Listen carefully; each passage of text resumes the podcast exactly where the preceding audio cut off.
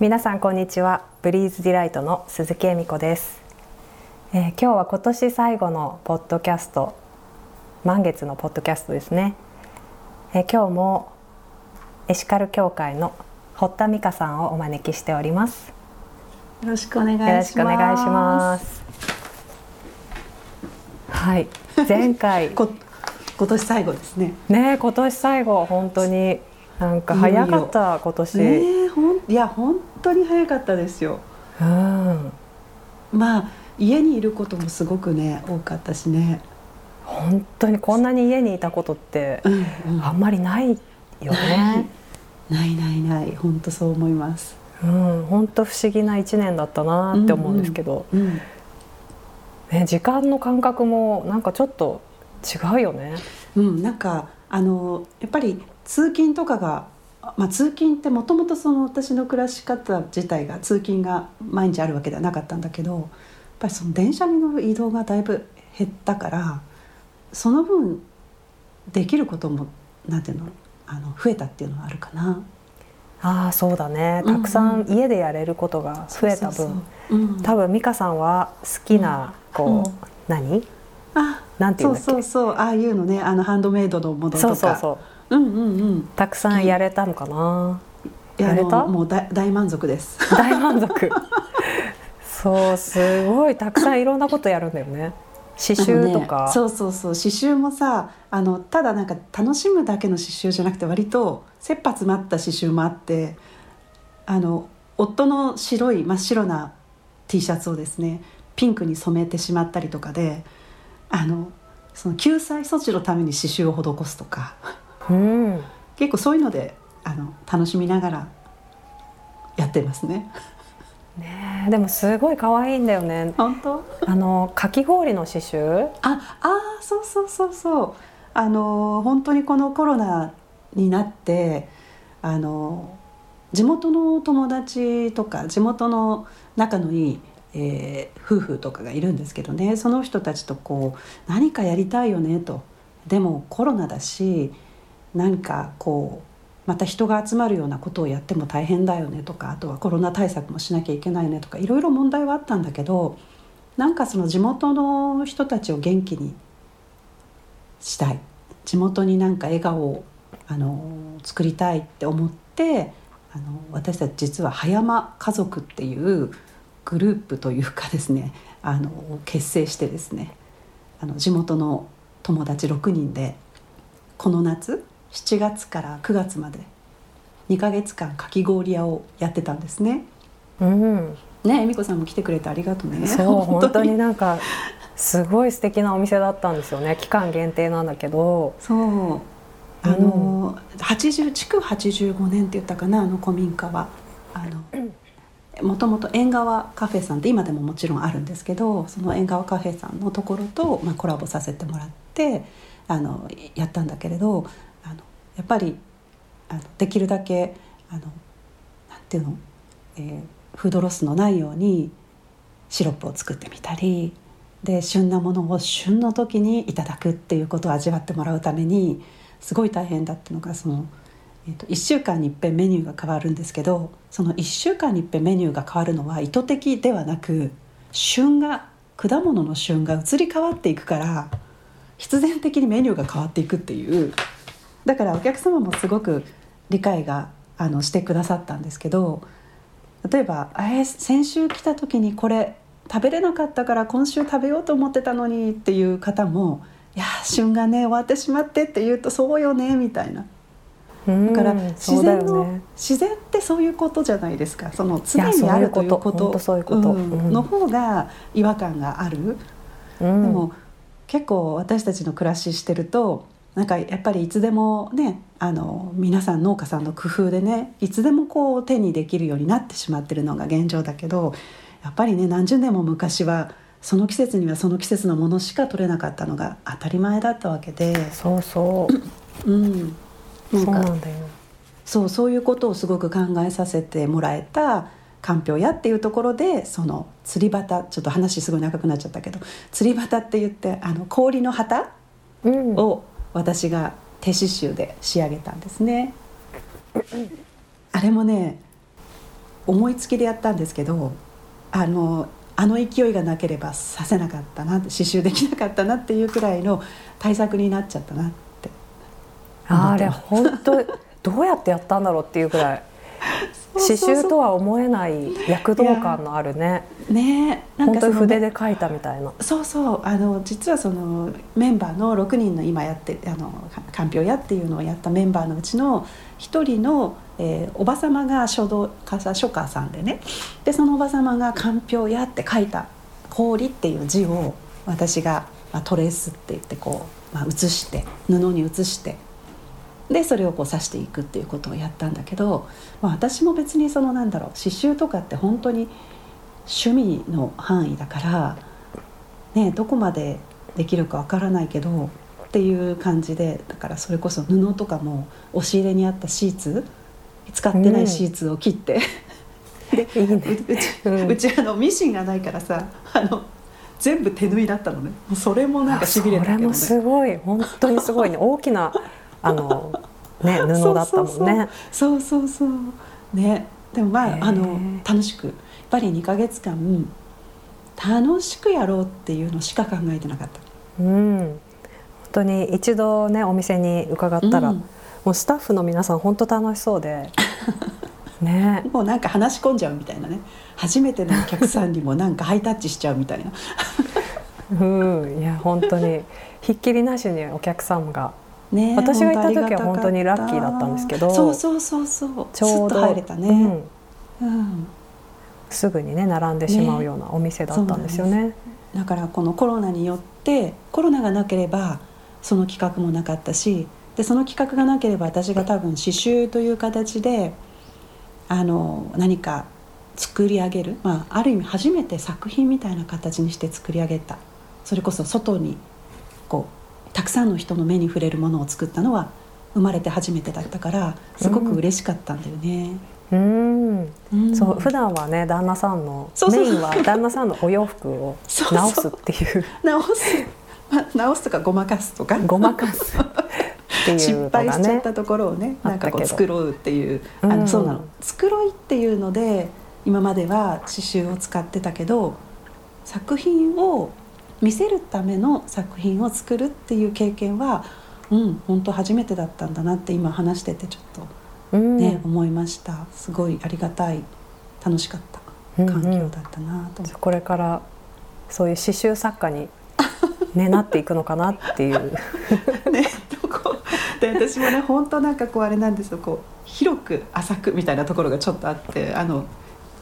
手を動かすことが好きだから編み物やってみたり、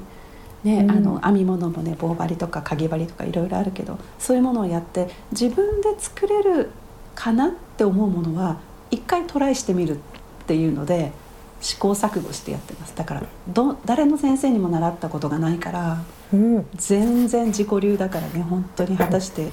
あのいいのかっていうあのまだハテナはいっぱいだけどね、これがもしお仕事にしていくんだったらちゃんと習うってことも一度入れたいなと思ってはいるんだけどね。うん、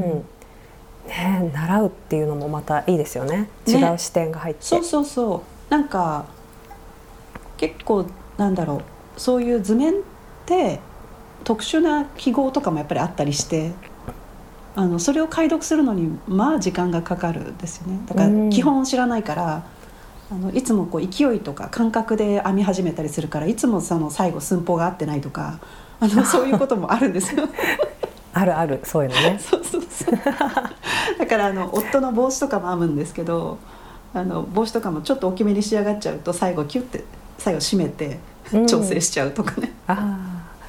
いやでもそれを嬉しそうに着てる旦那さんがいいですよねまた。ありがたい本当にありがたいですよそれは。だから変な話えー、と私自分のもので刺繍も編み物も自分用に作ったことがないんですよ。え本当に、うん、全部だからやっぱり人が喜ぶっていうことはすごい大好きだからないね。でもまあ作りたいとは思うんだけど、そこの意欲がなんか自分のためだとどうもねなんか盛り上がらないんだよね。あ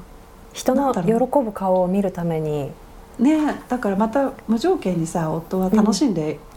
かぶってくれたりさ楽しんで巻いてくれたりするからさあのそれはすごいありがたいなすごいモチベーションだね。そうそうそうそう。やっぱり誰かがね「あ嬉しい」とか「いいじゃん」とか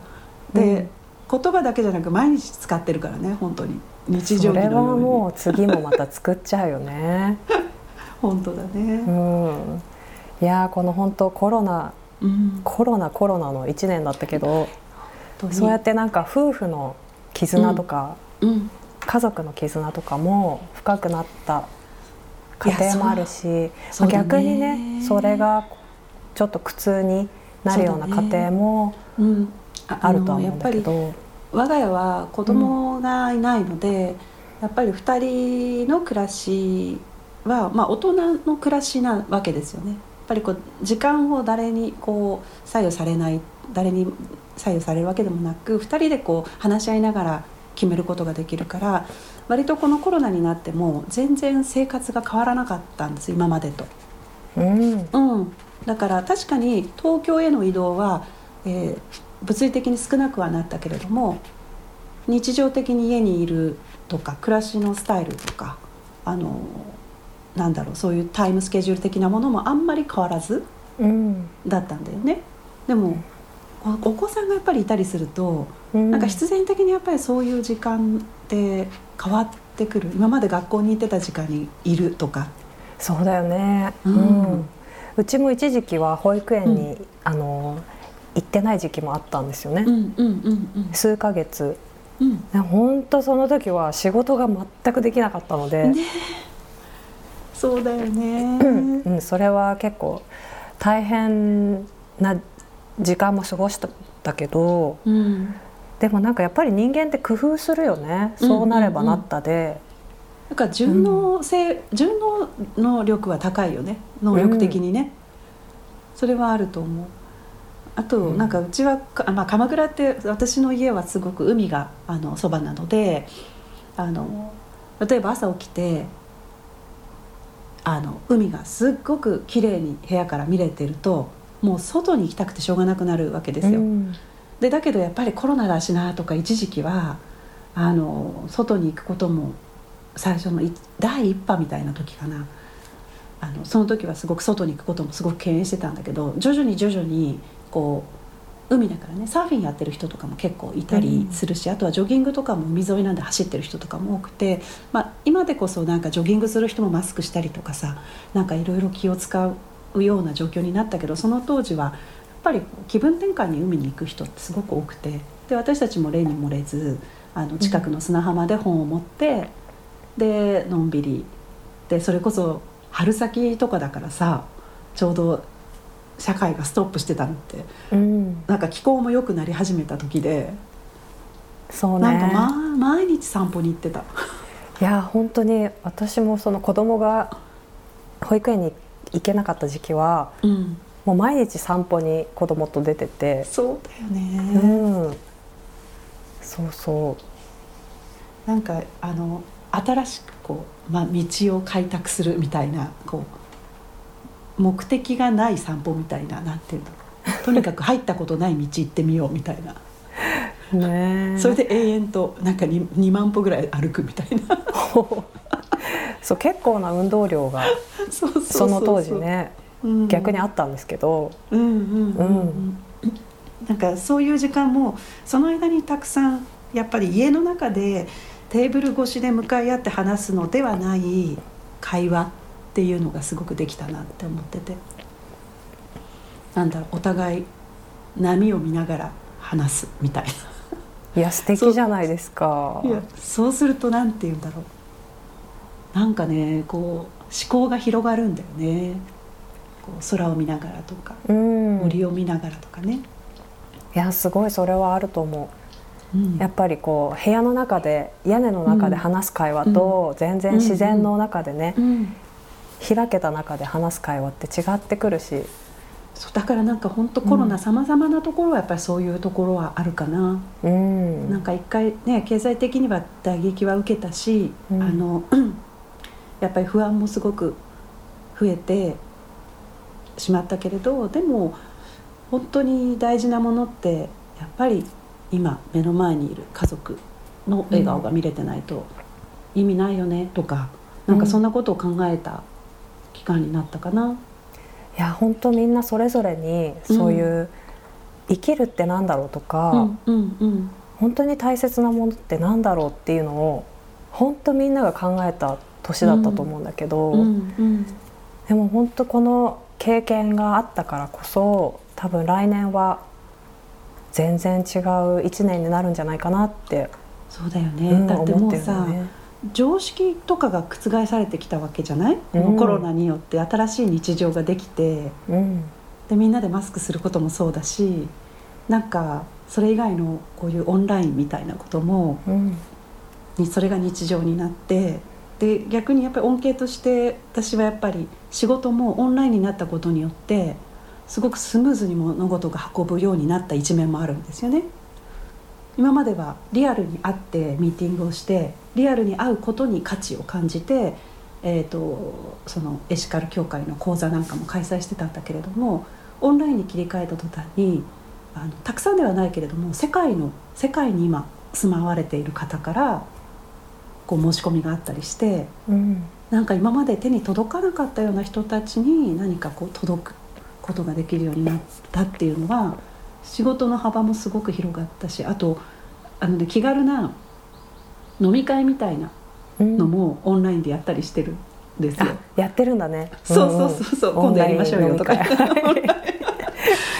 でもなんかわざわざ子供もいるし出れないっていうような友達にオンラインでこうやって話すなんて今まであんまりなかったですよねオンラインで飲み会するなんてさ本当思いつかなかったよ思いつ。かないよねなんかね。いやどれだけ人間って工夫したりこう順応するんだろうって思うけど。ででこうやってこうやって顔見てうん会うだけでリアルで会えば当然それにももちろん付随した得られるものは大きいんだろうけどうんこういう状況でこうやって画面で顔見れるだけで元気になれるんだとかいうのが思えたりね。いや本当そうだよね。うんいやいろんな価値観を覆されたしうんうんうん考えさせられた一年だと思います。ねね。うん。本当に来年は新しい新なんか新時代とかになってくるのかね。いやもう新時代になってる気はしてる、ね。私の体感としてはね、うんうんうんなってる気はするんだけどうん。やっぱり来年、まあ、コロナがどんな状況になるかはちょっとわからないけれど、やっうんぱり今年学んだこととか感じたことっていうのはすごく大事なことだっただろうなってう、ん。うん思いますよね。ね。うん。なんか楽しみで新たな一歩になる予感も、うん、私自身も多分来年はまた違った形で活動も広がるだろうしまあ正直さコロナになる時なんてみんな想像してなかったじゃないですか。コロナになって社会が止まるなんてさ経済が止まるなんて。よね。うん、そうってことを考えたらなんか3ヶ月後ぐらいの未来とかも想像できなくてもうん、いいのかもみたいな。要するに今本当に、今こうしてこう恵美子さんとこう話ができてることみたいをなことを、まあ、精一杯楽しむとかなんか今を楽しむっていうことをすごくこう考えさせられた2020年になったから、まあ、未来も不安もいっぱいなんだけどね、まあ、あの一言ではなかなかあの済ますことはできないんだけど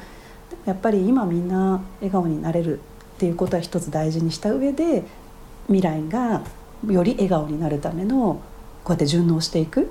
うん。私たちの人間力というかさ、いやなんか試されてる感じがしますよね。するするうん、本当になんか先が見えないっていうことは今年本当にあったから、まあ、でもこの先が見えないからこそ今に集中できるっていうのは本当にうん貴重な年でしたね。ね本当だね、今を大事に。うん。いやでも来年はそれでもなんとなくぼんやりと考えてることはあるの、うん。なんかまああの、うん。さっきちょっと,、えー、とかき氷屋っていうかかんぴょう屋っていうねかき氷屋をあのやったメンバーとかとも何かやりたいねなんていうのは話してるんだけどあの実は夫の事務所が、まあ、葉山っていうところにあってで葉山の事務所がこう割とこう人が集えるスペースがあるのね。で、まあ、今このコロナなので今年はやっぱり全然そこで何かするってことはかなわなかったんだけど、まあ、実はそこでいろんなワークショップとかはやりたいなって思っていて、あの前回のポッドキャストを聞いてくれた方は私たちが手作りでこう梅干し作ったりとかお味噌作ったりっていうのはあの言ったかと思うんですけど、まあ、そういうワークショップもそこでできたらいいなと季節を感じる手仕事みたいなのもできたらいいなとも思うし、うん、まあ、あとは私も今エシカル協会というところに所属はしていてあのエシカルってなんかこうカタカナの文字だけが並ぶとすごく難しく感じるけど実はできることいっぱいあるんだよっていう何かそういう一つ一つをクローズアップしてワークショップみたいのができたらいいなって。でそのうちの一つが、例えば私が刺繍とか、えーと何か穴が開いちゃったものを作ろうとか。なんかそういうワークショップも素敵だななんていうまだまだ妄想ベースっていう感じではあるんですけど、うん、まあそのコロナが明けて人がまた集えるようになったらあのそういうことも実現できたらいいなってちょっと思ってます。うん、うん。でもあれだね。さっきも言ってたけどオンラインでもできそうだね。そうそう。ねそうそうそうだね、うん、だから本当広がるよね。いや本当オンラインでできるって最初違和感やっぱりあったんですけど、うんうん、まあ、これしかないって言われればやっぱりこれでやるようになるっていうか。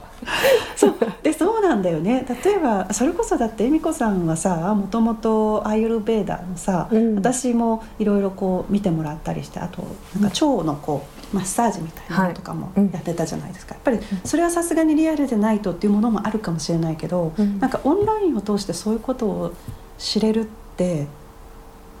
なんか学びたい人はまだまだいっぱいいるんだよね。知りたい人っていうそうだよね。国を越えてね、うん、こう海を越えても、う。うどこでもできるっていうのが本当にいいことだよね。いや本当になんかぜひ恵美子さんも何かやってくださいよ。オンラインレッスン。はい。あの企画しております。ぜひぜひ教えてください。はい。まだちょっとはっきりは言えないんですけど そういうちょっとアイユルベーディックな話とかあ、ね。うんあと、まあ、私が作ってる製品とアーユルベーダなお話とかね、うん、そういったこともやっていこうかなって思ってます。そうですね。なんか、あのやっぱり知らない分野のことを気軽に知ることができるようになった2020年なんだと思うんですよね。うん、あのオンラインを通せば世界がすごく広がるっていうのが分かったから、うん、ね、だからリアルも大事。そしてそのオンラインっていうツールを持ってなんかたくさんの人に知ってもらえるような動きってすごく素敵ですよね。ねなんか失ったものもたくさんある気がするんだけどそれ以上にやっぱり得たこうなんていうんだろうな、うん、感感覚とかその、うんうん、新しい考え方とか、うんうん、もう得たものもたくさんあるなっていうふうに思う。思います。うん、なんか私はまあちょっといろいろ不謹慎かもしれないけどすごく、えーと、こんなふうに自分のことを振り返る時間を今まで取ってなかったかもしれないってすごく思ったんですよね。だから、うん、自分と向き合うって結構嫌なことも含めて向き合わなきゃいけないでもこういうふうに期間をこうポカンとこういきなりこう社会から社会が動きがストップするとあれ私ってどうしたいんだっけ？とかあのどどうしていきたかったんだっけ？みたいなものにあのちゃんと向き合うことができたから、うん、うん、まあ、だからこその、まあまあ、たまたまこう鎌倉にまた住まあの住まいがあったっていうか移住したっていうのもあのすごく功を奏してて、うん、自然のありがたさとか、ね、太陽ってとかこの綺麗な海守りたいよねみたいなものが今の仕事とすごくリンクした。っていうのは大きい1年だったかな。うん、うん、いや本当になんかいろんなことを通しておそらく個人個人がその自分の立ち位置とか、うん、本当にあなたどうしたいのとかどう生きていきたいのとかどうありたいのかっていうのを本当に確かめさせられた気がしますね。うん、ね。はい、でもあれですよね、満月の儀をあの作り上げたのって今から何年前とかですか？えっ、と3年前ですね。今から3年,、年前。3年前にあのその構想があすでにあって3年前に一番最初のこの満月の儀を作るのに取り組んだことって何何何だったんですか、取り組んだこと、うん。取り組んだことは、まあ、具体的にはそういうこの純国産の放牧でのうん。ギを作るっていうことをまずこうなんてプレゼンするってこと？はいはい。そうですね。ででも日本にはない、う日本にはなかったんだよね？そのあまり多くはそうですね。あのバターから作ってるって方はいらっしゃったんですけど、うん、そのバターからではなく生乳から、大元からまいやあ放牧から っていうことを知っている人はいなかったんですね。い。や本当あの私その満月の儀を製品ができる前に話を聞聞かせていただいてうん。確かね。うん。でその時にそのあ恵美子さんって私と同い年だよね。で同い年の人がね。そう。多分そうそうそう多分そう。だ後でまた年齢は言うその恵美子さんと同い年の同じ本当こうまあ女性がねその放牧の牛をまずまあなんていうの手に入れそして開あのか なんていうのあの私のごめんねあの認識でねその開墾土地を開墾して放牧地を作るみたいななんかそういうことってなんかすごい人がやっちゃうもんだみたいな。いやまさか自分もその酪農に関わるとかっていうことは義を作るとはいえあんまり考えてなかったんですよ。まあ、そりゃ関わるんですけど でも今までそう酪農に関わりたいとか酪農のことに詳しいとか別にそういうことを思ってた人間ではなくて、いやでも義を作るっていうことは、やっぱりそういうことでうん酪農のことも知らなければいけないし、うんうんまあ、牛のこともうん。知識を上げていかなきゃいけないし。そうだよね。なんかやっぱりちゃんと命とちゃんと向き合ってるっていう感じがすごくして、それこそ3年前って私がエシカルコンシェルジュ講座を受けてた時期だったんです。だからはいはい。うん。そう。だからなんかうわってすごく思った。ええなんかこんな身近にあのこんなことを考えて行動に起こして何かそういう製品として生まれさせようと動いてる人がいるんだっていうのにすごいものすごく感動して。うん。いや私の場合はでもエシカルっていう単語は、うん。まあ逆に頭の中になかったんですよ。うん。っていうかうん。そのエシカルっていううん単語がこうはや流行ってくるというか,、んわかるわかる、うんうん。っていうよく聞くようにね、うんことを後からああーそうなんだ今流行ってるんだみたいな感覚でうんうんうんうんうんいたので、うん。まあ、これはエシカルだって言われればエシカルうんなのかなって、うんうん今でこそ思うんですけど、そうだよね。うん。まあいやなんかそれがすごく大事で、なんか多分エシカルだからやっていくというプロモーション的な役割であの取り組んでしまうとどうしてもやっぱりいつかこうほころびが出てしまうような気がするけれども、うん。そうではなく本質の部分で動いて本質の部分で感じてその行動で、えー起こしている。で実はその行動自体がエシカルだったっていうことの方があのすごく本質的に軸がぶれない感じがするよね。うん。うんうんうん。だから素晴らしいなってあなんか頑張ろう私もってちょっとすごく勇気をもらった。そうだったんだ。いやそうですよ。本当なんかめちゃくちゃ感動した記憶がありますね。いやーでもたくさんね相談も、うん。相談に乗ってもらって、いやいやいや、ね。でもあの美味しいしあの何をもっても美味しいっていうのは一番大事？いや本当にそれは一番大事にし,、うん。しているところで、一番大事。うん。あのぜひね皆さんにも満月のギーを入れたあのチャイうん美味しい美味しい。あれ美味しかったから飲んでもらいたいとか、そう今朝もね実はうん。ギーを入れてチャイを飲んだんですけど、いやーもう本当に、うん。あの私も実はそのあのチャイのあのあれを買ったのであの葉っぱっていうかねあれをはい。買ったので、そのもうギーは今手手元にあるからこれはもうチャイを飲まねばと思って 楽しみにしてるんだけど、ねえ。そうそう。ん、うねなんかいろいろあったね。ね。でまた今年をたくさん振り返ってしまうんですねけど、本当本当。でもなんかまあ明るく考えられているね、あのたくさんのいろんな環境の人がいるけど、まあ、今現時点で私たちあの前向きに明るくこう捉えて動こうと思えてるからお互いにこうすごく勇気をもらえるなってちょっと思うんですよね。うんうん。うん。ね。あのちょっとあれ言葉だけで終わらないようにあの実際まあちょっと来年は来年のコロナのねちょっと状況とかあのそういった社会の状況がどうなるかまだわからないけれど、うん。ね、さっき言った活動なんかはやってみたい。ぜひ実行に移してみたいなっていうのはちょっと思って。る。うんうん。うん。そうですね。うん、なんか蜜ろうラップのワークショップがあって。そうそうそう。そうだそうだねそうだ、うん。あのそれもねあのエシカルコンシェルジュ仲間に養蜂家さん？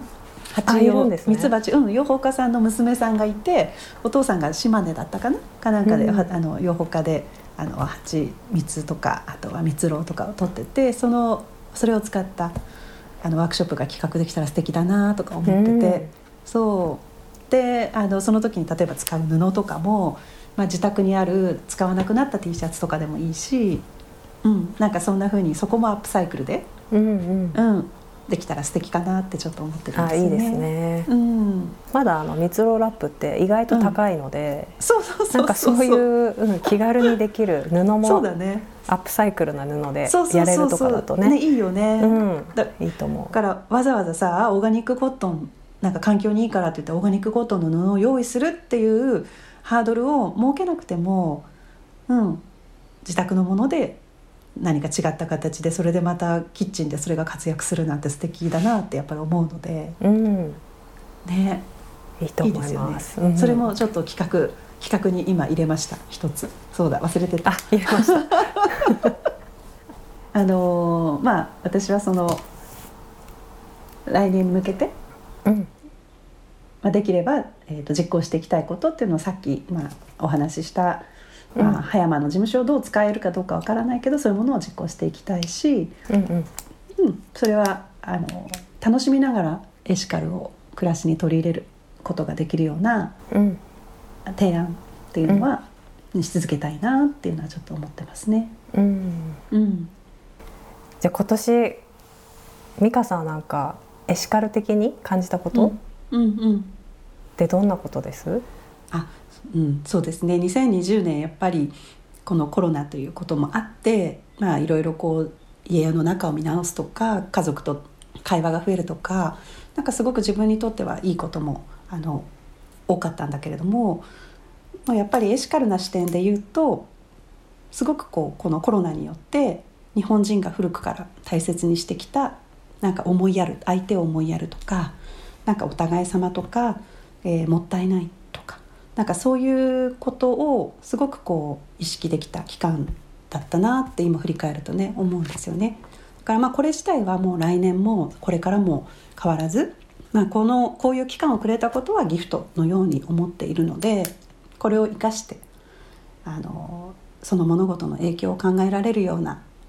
選択、まあ、あの言葉にするとエシカル消費っていう言葉になるんですけどそういう買い方とか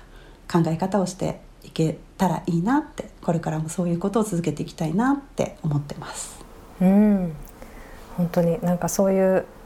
こともね皆さんなだんだんとこうアンテナが広がってきて意識するようになってきてるかなと思うんですけどさらに、まあ、来年はそういったことも意識しながら選択するいろんなことを。うん。でもっともっとねいいうん。世の中になっていくといいなって本当に思いますよね。ね本当に、うん、はい。じゃあちょっとここまでエシカル協会の美香さんにいろいろとエシカルについてお話ししていただいたんですけど。ありがとうございますありがとうございました。楽しかったです。ここまで聞いてくださった皆様本当にありがとうございます。